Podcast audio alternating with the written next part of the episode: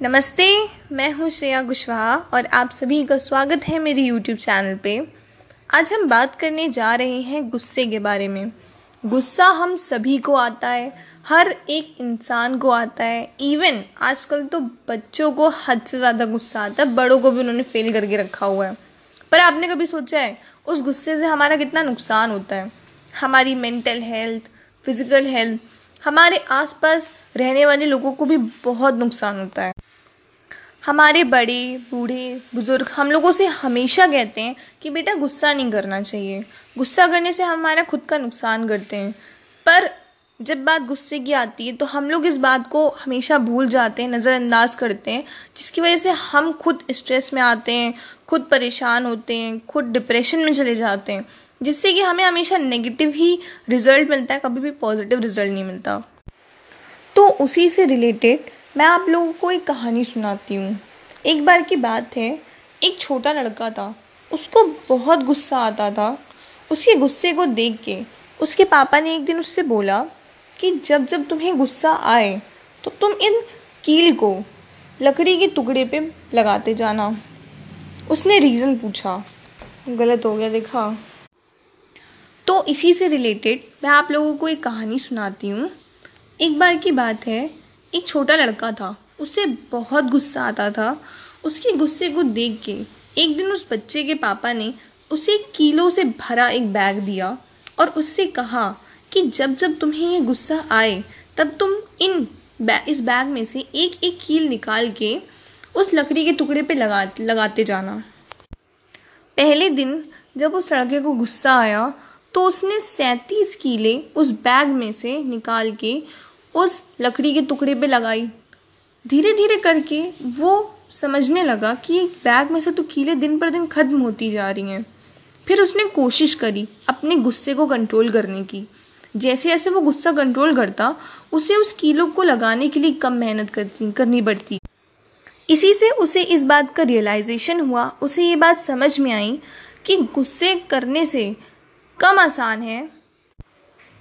तो इसी से उसे ये बात समझ में आई कि गुस्सा करना ज़्यादा मुश्किल है और उस लकड़ी के तो उसे इसी से ये बात समझ में आई कि उस लकड़ी के टुकड़े पे कील लगाने से ज़्यादा आसान है अपने गुस्से को कंट्रोल करना।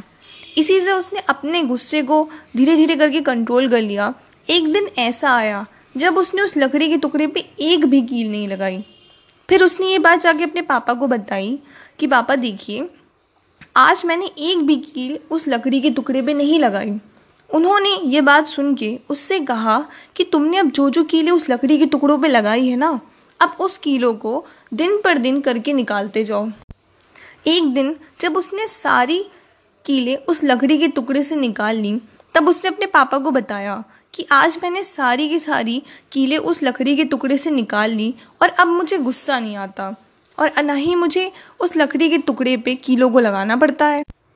फिर उस बच्चे के पापा ने उसे ये बात समझाई कि तुम उस लकड़ी के टुकड़े की तरफ़ देखो। तुमने उस पर इतनी कीलें लगाई कि उसमें एक छेद हो चुका है, उस पर निशान पड़ चुका है। जो निशान कभी भी सही नहीं हो सकता, वो लकड़ी का टुकड़ा वापस से पहले की तरह नहीं हो सकता। उसी तरह, जिस तरह हम किसी इंसान को चाकू भोग दें और उसे बार बार सॉरी बोलें हमारे सॉरी बोलने से उस चाकू का निशान तो वापस से सही नहीं हो जाएगा ना।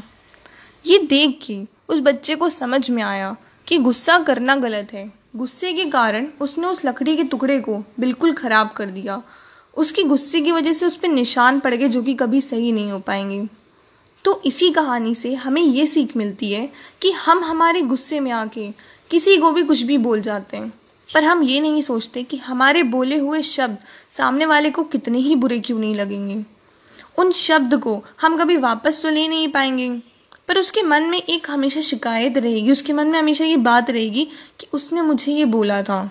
इसीलिए तो हमारे बड़े हमसे कहते हैं कि गुस्से में कभी भी कोई भी ऐसी बात नहीं कहनी चाहिए जो कि सामने वाले को बुरी लगे।